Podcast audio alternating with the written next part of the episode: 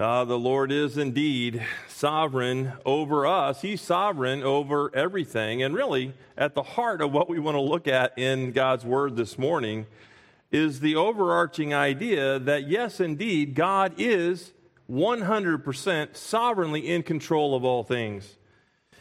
So, if you would, take your Bibles and turn to John chapter 6. We're going to finish this chapter. It's one of the longest chapters in the Bible. And while you are turning, uh, let me just say a word of thanks to all those who were able to come yesterday for our fall workday and to help around the church. We got a lot of small projects done, and uh, we're very grateful for the manpower to be able to do that and the woman power. Uh, just so uh, great to see God's people come out and to be able to help to beautify all of the facilities that the Lord has given to us. And we also want to give a shout out this morning to Harry and Maddie. Where are they at? They're back there. Uh, raise your hand up in the air. They're recently married, so you'll want to give them a word of congratulations. So it's great to see you guys. I asked Maddie earlier if she's getting used to writing out uh, her new last name. I remember a few times when Kathy and I originally got married, she would write out her old last name, and so it takes a little while, doesn't it? But hey, congratulations. It's good to see you guys. And um, well, we're here for a specific purpose, right? We come together on Sunday mornings as a church, as a local assembly of saints, a local assembly of believers in Jesus Christ for one particular purpose. And we gather together because we want to worship the one true living God. And this is what we have in common, isn't it? This is what we have in common with one another. Yes, we may have common interests, we may have common likes, we may even have common dislikes, but we come together because we're brothers and sisters in Jesus Christ and we want to learn more about Him because we want to live for Him in this life. And so we have seen Jesus in so many different situations as we moved our way through John chapter 6. And this ending to this chapter is extremely important for our understanding.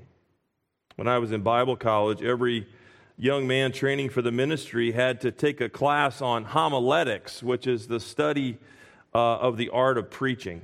And it was really one of the most practical and useful classes that I ever took. And I actually still have the textbook from that class. And it was a book by Haddon Robinson called Biblical Preaching. And it serves as a model for my belief in what is called expository preaching. And here is how Haddon Robinson defined expository preaching in his book. He said, Expository preaching is the communication of a biblical concept derived from and transmitted through a historical, grammatical, and literary study of a passage in its context, which the Holy Spirit first applies to the personality and experience of the preacher and then through him to his hearers. The word expository literally means to explain or describe or to give the sense of something. And so when we come together on Sunday mornings, that is our heartbeat, that is our goal, that is our desire to hear from God. What does He have to say to us through His, his Word? In his book, Robinson goes on to quote from a lecture on preaching from J.H. Jowett. And here's what he said I have a conviction that no sermon is ready for preaching, not ready for writing out, until we can express its theme in a short, pregnant sentence as clear as a crystal. I find the getting of that sentence is the hardest, most exacting, and most fruitful labor in my study to compel oneself to fashion that sentence, to dismiss every word that is vague, ragged, ambiguous, to think oneself through to a form of words which defines the theme with scrupulous exactness, this is surely one of the most vital and essential factors in the making of a sermon. And I do not think any sermon ought to be preached or even written until that sentence has emerged clear and lucid as a cloudless moon. Well, you may or may not have noticed uh, over the years, but in keeping with that idea, every week I follow a simple structure in every sermon that I preach. First, uh, I tell you what we're going to learn from our passage or what the big idea of the passage is, and then I preach it. And then in review, I tell you what I taught and what we've learned and why it matters to us. As we come to this section today, finishing out chapter 6, verses 60 through 71, let me just tell you on the front end it is all about lordship salvation. In other words, those who are truly saved by the power of the Holy Spirit of God will never defect from the faith. They will never walk away from Christ as their Lord. They will endure to the end. They will persevere to the end. And as we look at this today, we're going to find that when things didn't go the way that some of Jesus' so called disciples thought it would go, they turned away from him and they left him. And so, with that in mind, let's look at our text today, beginning with verse 60, and I'll read all the way down through the end of the chapter. John 6, beginning with verse 60. Therefore, many of his disciples, when they heard this, said, This is a difficult statement. Who can listen to it? But Jesus, conscious that his disciples grumbled at this, said to them, Does this cause you to stumble? What then if you see the Son of Man ascending to where he was before? It is the Spirit who gives life. The flesh profits nothing. The words that I have spoken to you are spirit and are life. But there are some of you who do not believe. For Jesus knew from the beginning who they were who did not believe and who it was that would betray him. And he was saying, For this reason I have come to you, that no one can come to me unless it has been granted him from the Father.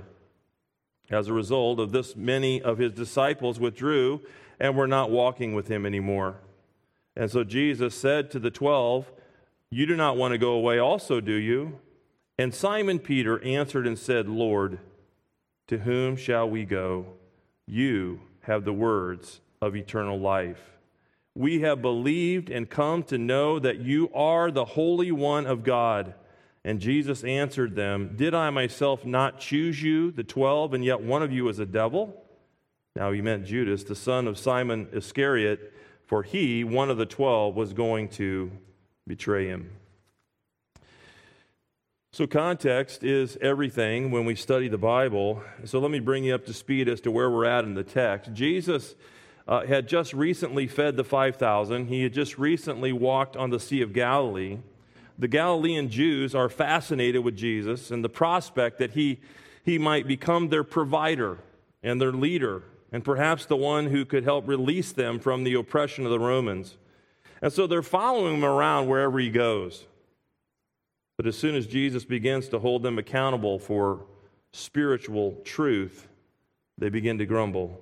They didn't want accountability, they didn't want instruction, they didn't want to repent of their sins. They just really wanted more goodies from Jesus.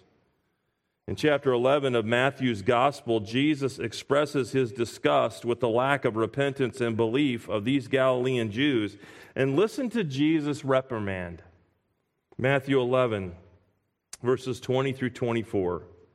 Then he, meaning Jesus, began to reprimand the cities in which most of his miracles were done because they did not repent. Woe to you, Chorazin! Woe to you, Bethsaida! For if the miracles that occurred in you had occurred in Tyre and Sidon, they would have repented long ago in sackcloth and ashes. Nevertheless, I say to you, it will be more tolerable for Tyre and Sidon on the day of judgment than for you. And you, Capernaum, and that's where Jesus is at.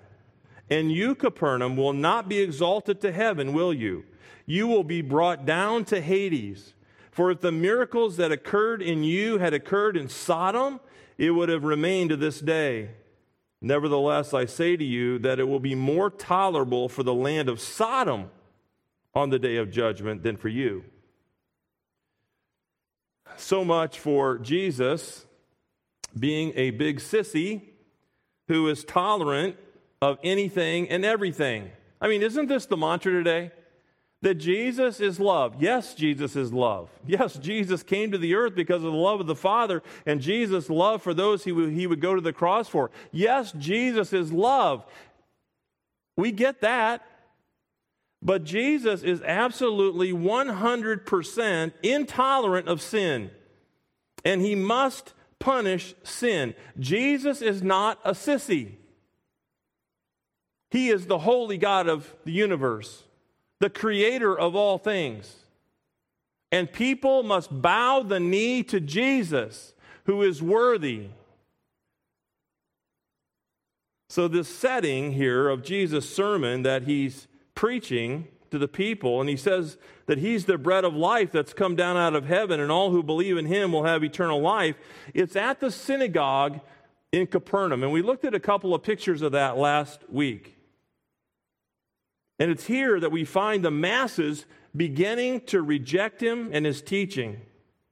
The people turned on a dime. Remember, he was at the height of his popularity, and now all of a sudden, when they finally realize that he's calling them to repent and to turn to him, they want absolutely nothing to do with it. His popularity has taken a huge hit. And this is what often happens, right? When the truth is proclaimed, this is what often happens. There are generally three potential ways that man will respond to biblical preaching. First, some will overtly scoff and outright reject the message. And these are short timers who are quick to denounce the truth of God's word. They're easy to spot, they don't stick around very long. Second, some will sort of temporarily and tacitly embrace the message with a shallow faith. They, they display an initial curiosity, but they have no true commitment. In fact, as soon as they're called to repent of their sin, they, they go on the offensive and they actively turn on the preacher. And this is exactly what we see here in this encounter in the synagogue. The people had turned on Jesus. And then, third, there are those who embrace the truth of the scripture and exemplify true faith. They're quick to acknowledge their sin and repent, and they're desirous of being challenged to grow in their faith. And it's the third group that we want to be identified with, right? We should crave God's word and constantly desire to grow in our walk with Him. So much preaching today, and so many preachers are walking on eggshells, trying as hard as they can not to offend. How does that how do you how do you do that? I mean, you can't preach God's word without it being offensive, right? I mean, Jesus is sharing some offensive things as he goes around in the region of Galilee. It's all on the basis of, of his love and his desire to uh, have people embrace him. But the gospel is offensive. We have to admit that we are a sinner in need of a Savior, and that's an offensive message. The Bible does offend. John MacArthur says that hard preaching produces soft hearts, and soft preaching produces hard hearts. And I would tend to agree with him on that. Five aspects to this encounter today as we look at the text. Five aspects to this encounter. And so we want to look at the first aspect, and it's that Jesus' disciples begin to grumble. Jesus' disciples begin to grumble. Look at verse 60. Therefore, many of his disciples, when they heard this, said, This is a difficult statement. Who can listen to it? But Jesus, conscious that his disciples grumbled at this, said to them, Does this cause you to stumble? Grumbling has its roots in sinful negativity and ultimately, as we've said before, a lack of trust in God. And, and in many ways, in a lack of seeing our own sin being sensitive to our own sin. And we see that here that Jesus is dealing with more grumbling, and it's not from the Galilean Jews who were following him around, but now from those who were counted among his disciples or his followers. And that's what a disciple is. A disciple is a follower or a student. And oftentimes the word disciple and the word apostle are sometimes used interchangeably. And in a sense, they're the same, but not really, because we know there were 12 apostles, right? There were 12 apostles. And the word apostle means messenger or sent one. The word disciple means follower or student. And so there were 12 apostles that were chosen by Jesus to help to spread the message that Jesus had come to the earth and would go to the cross of Calvary. And he would die in the place of all who would believe in him.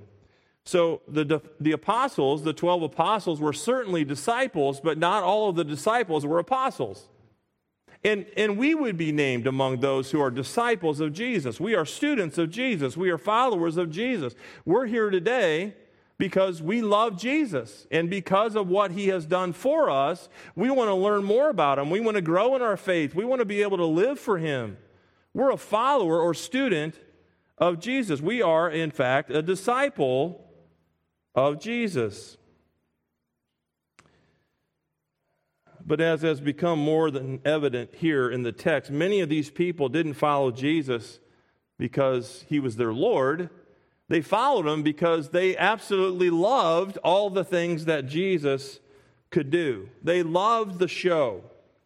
Because of the intrigue as to what might be next, because of the many miracles that Jesus performed, they followed Jesus not because of who he was, but for what they could get from him. It's a big, big difference. And so it's astounding here, isn't it?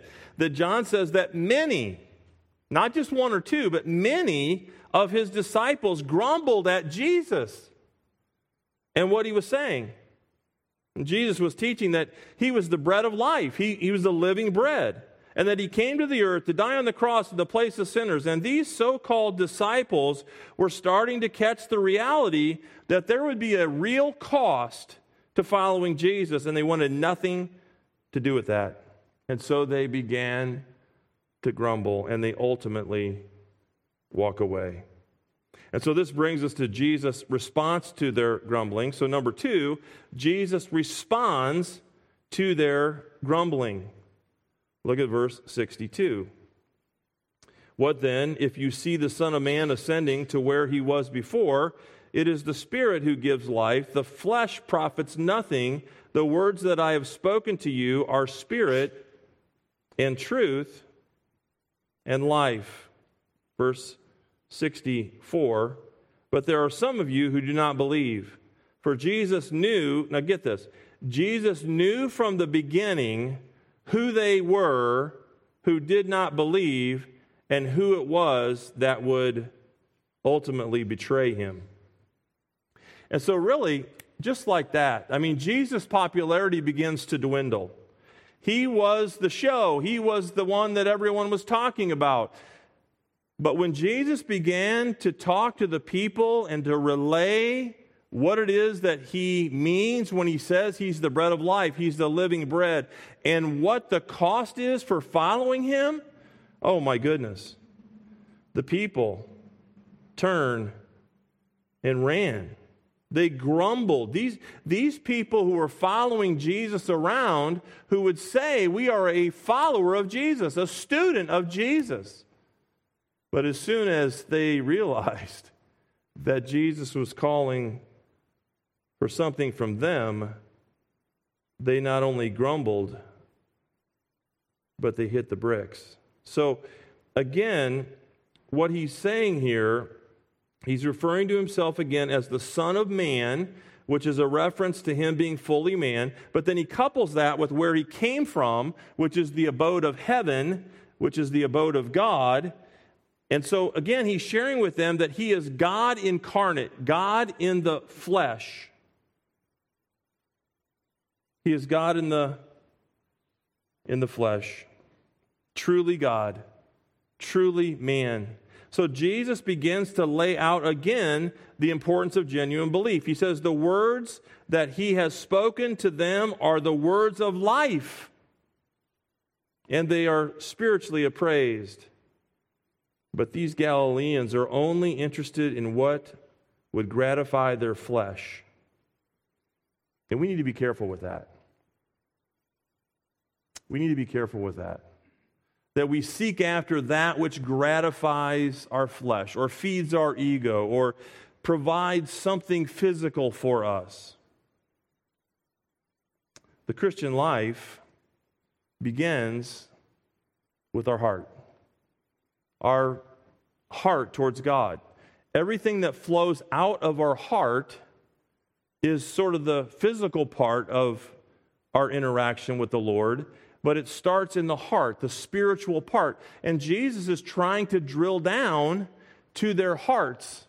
And when he looks at their hearts, they're dark. They're extremely dark. They want nothing to do with Jesus as God, as the Messiah, as the Holy One, anointed of God, that would come to the earth and die in the place of sinners. They want no part of that. As long as they can get what gratifies the flesh. And picture this Jesus then tells them that he knows that some of them do not believe. That probably blew them away because Jesus is God. He knows all things, He is omniscient.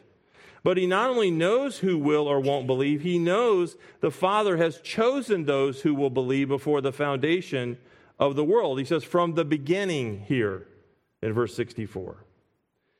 You cannot read the Bible and not see over and over again that God is sovereign over everything, including the salvation of the souls of men.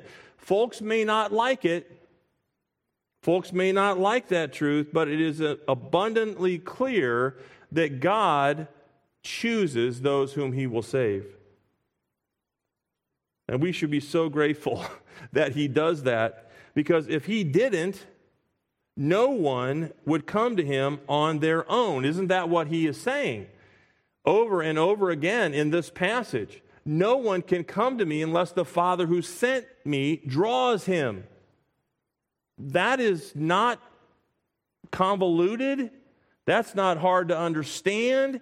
That's exactly what he said and exactly what he means. And he's going to repeat it again here in verse 65. Turn with me to 1 Peter chapter 1.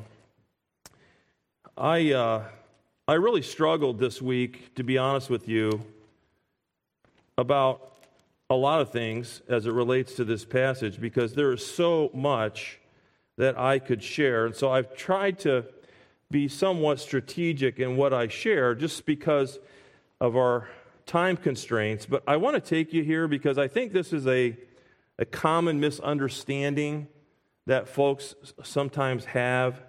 So I want to address it, and especially in light of this idea of God electing people for salvation or choosing people for salvation. Look at verse 1 of, sec, of sec, uh, I'm sorry, 1 Peter chapter 1 and verse 1. 1 Peter chapter 1 and verse 1. Peter, an apostle of Jesus Christ, to those who reside as aliens scattered throughout Pontus, Galatia, Cappadocia, Asia, and Bithynia, who are chosen according to the foreknowledge of God the Father by the sanctifying work of the Spirit to obey Jesus Christ and be sprinkled with his blood. May grace and peace be yours in the fullest measure. Verse 3 Blessed be the God and Father of our Lord Jesus Christ, who according to his great mercy has done what? He's caused us to be born again to a living hope through the resurrection of Jesus Christ to the dead.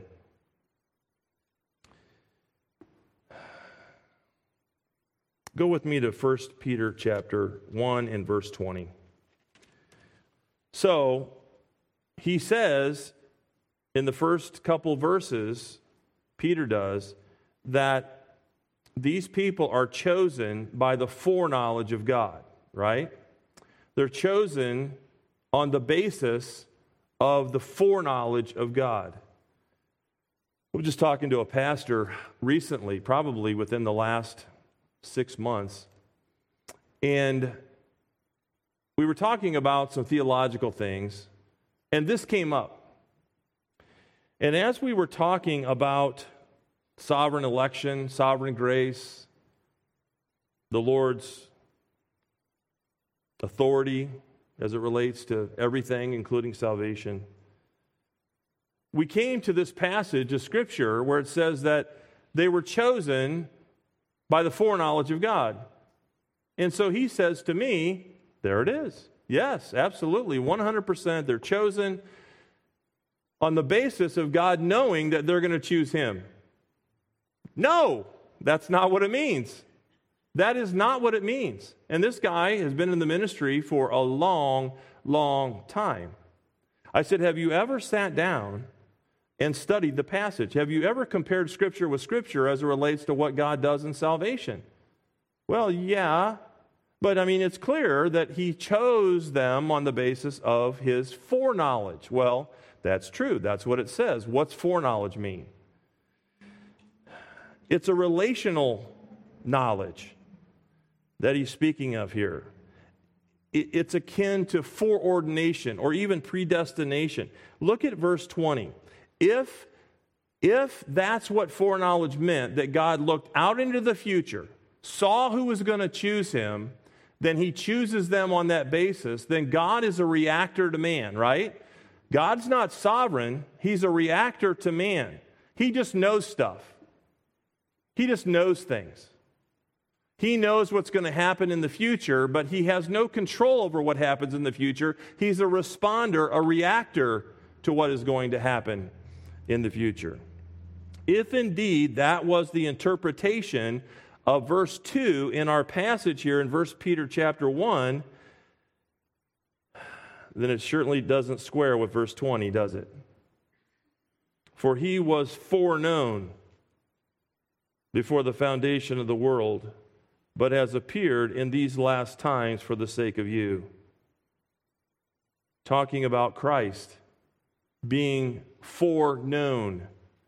So, is that that God looked out into the future and saw that Jesus would come to the earth, he's speaking about the relationship that he's had eternally with the Son, and that the Son would come to the earth and he would die in the place of sinners. Foreknowledge in verse 2 cannot mean that God looked out into the future and saw who would choose him and chose them on that basis. That would be satisfying for some. These are hard truths, by the way.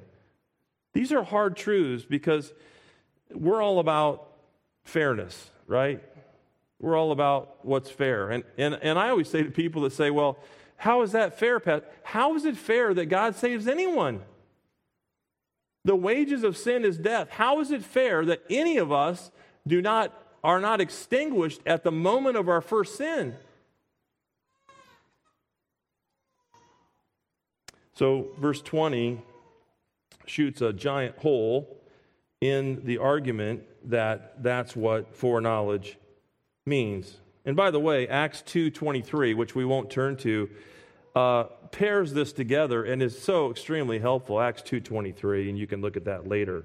But all of this brings us to Jesus reiterating the sovereignty of God in salvation. So, if we go back to John chapter 6, we see here, number three, Jesus reiterates the sovereignty of God in salvation. Look at verse 64. But there are some of you who do not believe, for Jesus knew from the beginning who they were who did not believe, and it was that and, and who it was that would betray him. And he was saying, and listen to the almost exact same words that we saw in verse 44. So he wants to reiterate again in verse 65 what he's already said to the same group of people.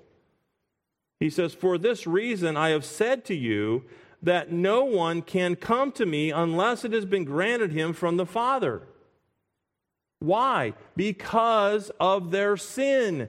Why? Because of total depravity. That sin has infected every aspect of their being, their intellect, their emotions, their will. They don't want Jesus. They don't want Jesus. And we wouldn't have wanted Jesus either unless he drew us to himself. This is what's so amazing about grace. And before I grasped this and understood this and studied this years and years and years ago, I had no idea. I'd sing Amazing Grace in church. I thought, yeah, it's a good song. It's my favorite hymn. That and Wonderful Grace of Jesus. These are great hymns. But when I realized who I was as a wretched, awful sinner that violated the character of God and the law of God, and how he looks at my feeble attempts to be religious and to gain favor with him, he looks at him as filthy rags.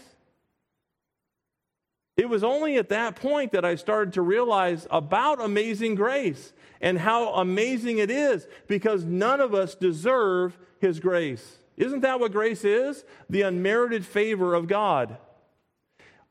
All of it is a gift. And that's what Ephesians 2 8 9 really crystallized for us. All of it is a gift. Our salvation is something we do not deserve. And God's not a reactor to man. God doesn't look out into the future and go, oh, oh, he's, he's going to choose me. You're chosen. Oh, he's going to, she, you're chosen. It's not what the scriptures teach. God is sovereign over all things, like it or not, including the souls that he'll save. Now, just listen to a sample of passages of scripture that speak to this. Romans 8, verse 29 and 30. For those whom he foreknew, relationally, he also predestined to become conformed to the image of his son in order that he might be the firstborn among many brothers. And those whom he predestined he also called. And those whom he called he also justified. And those whom he justified he also glorified. Ephesians 1 3 through 6 blessed be the god and father of our lord jesus christ who has blessed us in christ with every spiritual blessing in the heavenly places, even as he chose us in him before the foundation of the world, that we should be holy and blameless before him. In love, he predestined us for adoption as sons through Jesus Christ, according to the purpose of his will. We want to talk about our will all the time. What about God's will? To the praise of his glorious grace with which he has blessed us in the beloved. Ephesians 1 11 and 12. In him we have obtained an inheritance, having been predestined according to the purpose of him who works all things according to the counsel of his will, so that we who were the first to hope in Christ might be to the praise of his glory. Ephesians 2:10 For we are his workmanship created in Christ Jesus for good works which he prepared beforehand that we should walk in them 1 Thessalonians 1 4 and 5 For we know, brothers, loved by God, that He has chosen you, because our gospel came to you not only in word, but also in power and in the Holy Spirit and with full conviction. You know what kind of men we proved to be among you for your sake. And then 1 Thessalonians 5 9 and 10 For God has not destined us for wrath, but to obtain salvation through our Lord Jesus Christ, who died for us, so that whether we are awake or asleep, we might live with him. And this is really just scratching the surface of the myriad of passages that deal with God's sovereign grace. Now, some clarification God is not the author of sin and I do not believe the scriptures teach that he elects folks to hell. I think that's a mischaracterization. I think it's going too far. It's man's sin, which man is culpable for. It's man's sin that causes the divide between him and God. And man's sin and its consequences fall on man, not God. Man is responsible to believe. Man wants nothing to do with God. Man's will has been tainted by his sin. So God must draw man to himself. He must grant salvation to men. Yes, all men, all women, all children must volitionally believe. They must believe with their heart that Jesus is God and that he has been raised from the dead and that by placing their faith and trust in Him, they may have eternal life, that He is the living bread. Yes, they must believe that. That's all part of this drawing that Jesus is talking about here. I think folks have this idea that there are all these people who are pounding on the doors of heaven to let them in, but it's just the opposite. It, it, literally is just the opposite. Sinners like us are running as fast as we can away from heaven, but God, in His great love and grace and mercy, changes our hearts, He changes our will, and in time, we will believe in Him. It's amazing. It's amazing. I was religious. I was really religious. I was a church kid, man. I was religious as you can get. And I've talked to you about this before. My testimony is unique to me in the sense that I lived it, but I think it's very similar with a lot of you. A lot of us grew up uh, in the church, and we were really religious. We learned about Jesus, we learned about these things. But it wasn't until the Lord drew me to Himself that I actually believed, believed in who I was a rotten sinner that was relying upon religion to win favor with God. This brings us then to verse 66. And Jesus' fake disciples walk away from him. Jesus' fake disciples walk away from him. Verse 66 As a result of this, many of his disciples withdrew and were not walking with him anymore. And I'll be honest, some of the most heartbreaking things that I've ever witnessed as a pastor centers around this troubling reality. People who seemed at one time to have spiritual interest, who even had regularly attended church, may have been somewhat involved in the church, just watching their lives implode and watch them walk away from the Lord is gut wrenching. It is so difficult. A true believer will never defect, never walk away. He can't because he has been drawn by the Father. When this happens, it's proof that they were never truly saved. Why? Because he who began a good work in us will complete it. Amen. I think if we, I mean, if this, if salvation was all about us, I mean, are there days where you wake up and you go, eh, I'm not feeling it today? I'm just not feeling it. Something happened yesterday. Eh, I don't even want to read my Bible. I don't even want to pray today. I'm not feeling it today. God keeps us saved because He did all the work. You see, when we rely upon us, we'd mess it up. But we rely upon Him. And so He has drawn us to Himself. He has powerfully saved us with His amazing grace and he keeps us in his hand. I mean, this is what would make me shout in church a shout of celebration, as Bruce mentioned earlier. We don't do a lot of shouting in church because we know the verse that says that we're to do everything decently and in order. And so we like lean way that way. It's not decent. It's not in order. Don't want to show any emotion in church. No, it's fine. Just don't run up and down the aisles and crush somebody. It's okay. We're emotional beings. Uh, we should be emotional about this truth.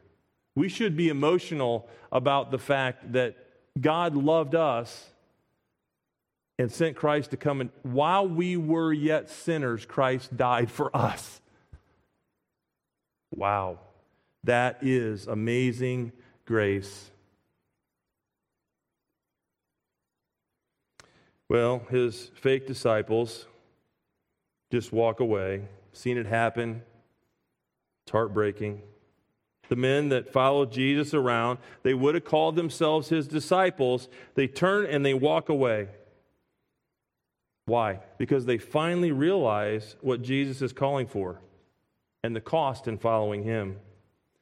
Remember what Jesus said in Matthew 10 34 and following. He said, If anyone wishes to come after me, he must deny himself and take up his cross daily and follow me. For whoever, who, for whoever wishes to save his life will lose it. But whoever loses his life for my sake, he is the one who will save it. For what does it profit a man if he gains the whole world and, and yet loses his soul? I want to I want to stand and proclaim this to the masses. What does it profit you? What does it profit you to have all the worldly goods and forfeit your soul? It's not wrong to have worldly goods. But we can't serve two masters.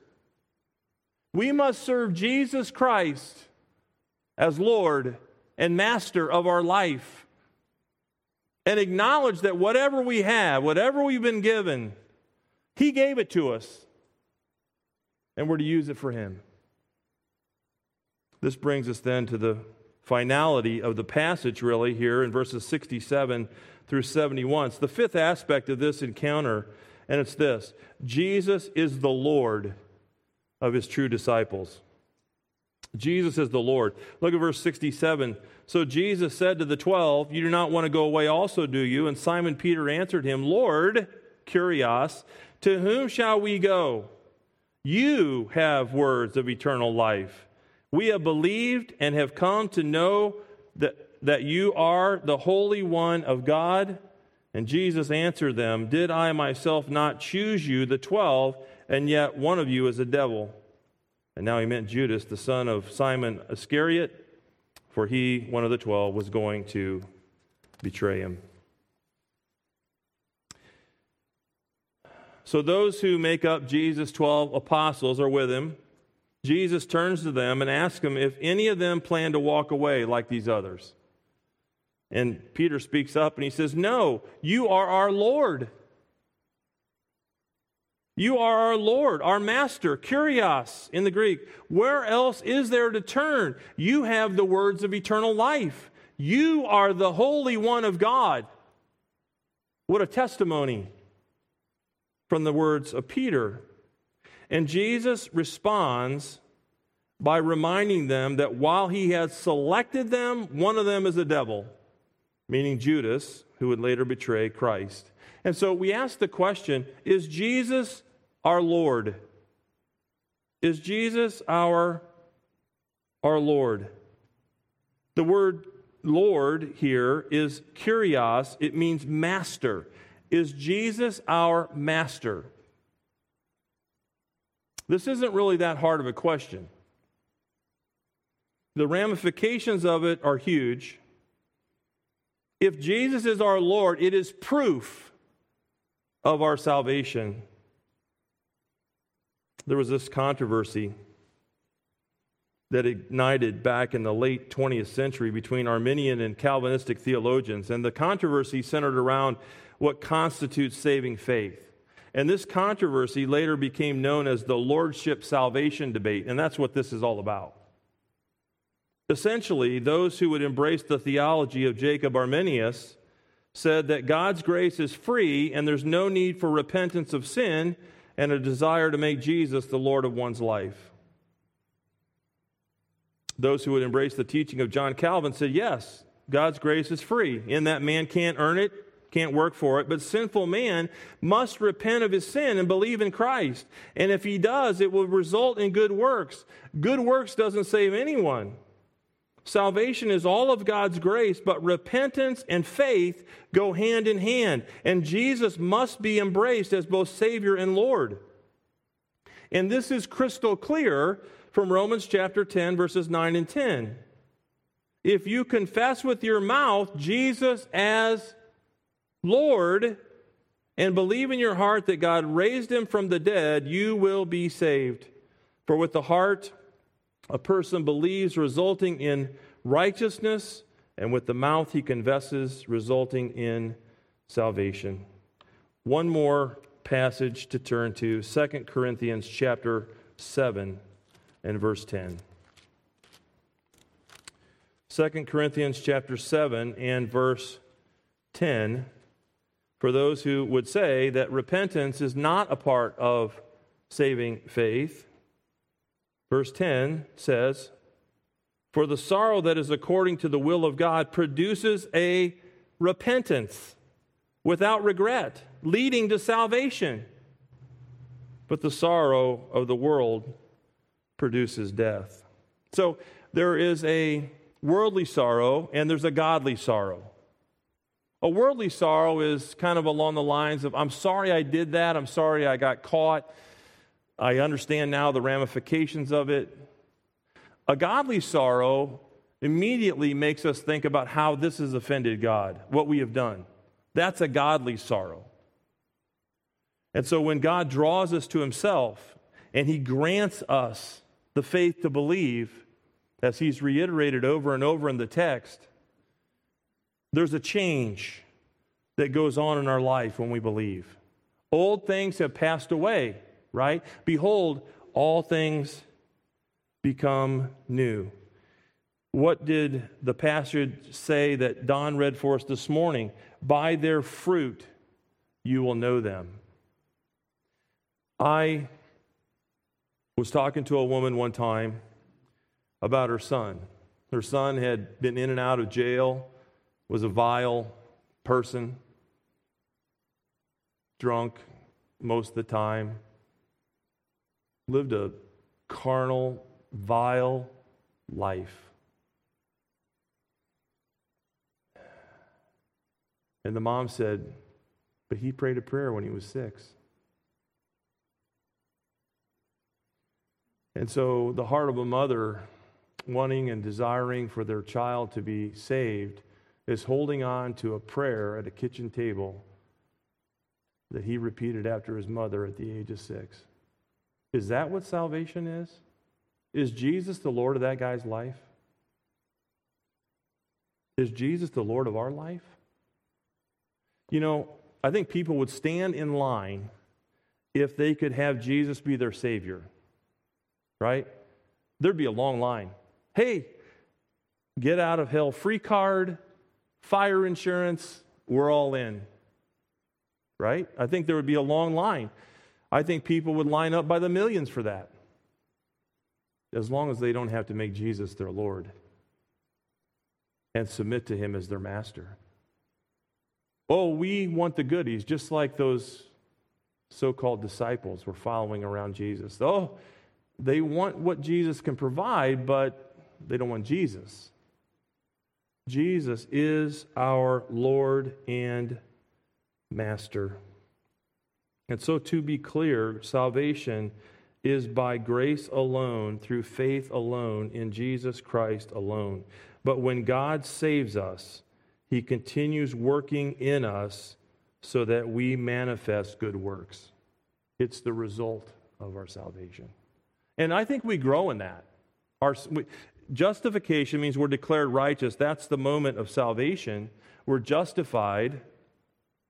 But then there's this sanctification where we are, yes, sanctified positionally at salvation, but we continue to grow in our understanding of the things of God. As, as we're pouring over this in, in our church, we're growing. We're learning, we're examining our hearts, we're asking ourselves the hard questions. We're being challenged by the Word of God, and we want to grow. And that's the sanctification part. So the easy believism people would say, no, you don't need any of that. There's no need for evidence. It's just you prayed the prayer. And that's called easy believism. And we've heard that term before, right? R.C. Sproul said it this way, and I'll close with this Good works are not necessary for us to earn our justification. They are never the ground basis of our justification. They are necessary in another more restricted sense. They are necessary corollaries to true faith. If a person claims to have faith, yet brings no fruit of repentance of, of obedience whatsoever, it is proof positive that the claim to faith is a false claim. True faith inevitably and necessarily bears fruit. The absence of fruit indicates the absence of faith. We are not justified by the fruit of our faith, we are justified by the fruit of Christ's merit. We receive his merit only by faith, but it is only by true faith that we will receive his merit, and all true faith yields true fruit. The last word I wrote in my sermon was a question, and it was Amen. Amen. I mean, isn't that what we celebrate? That God has saved us by his amazing grace? I hope we never get over it. I hope we never get over it. I hope it affects us every day of our lives. The amazing grace of God. God has granted us salvation. Lord, thank you for your love, your grace, your mercy. Thank you for all of it. Thank you for your, your saving uh, power in our lives that you, despite our sin, drew us to yourself and you have saved us. Lord, thank you for the gift of grace and faith to believe. And Lord, as we have done that, many of us, most of us perhaps, may we be reminded continually that you are our Lord and Master. And may we make all of our decisions in life based upon that. May we be so grateful for what you have done for us that we just want to please you most of all with our lives. And we thank you and we praise you in the name of Jesus Christ, our Savior and Lord. Amen.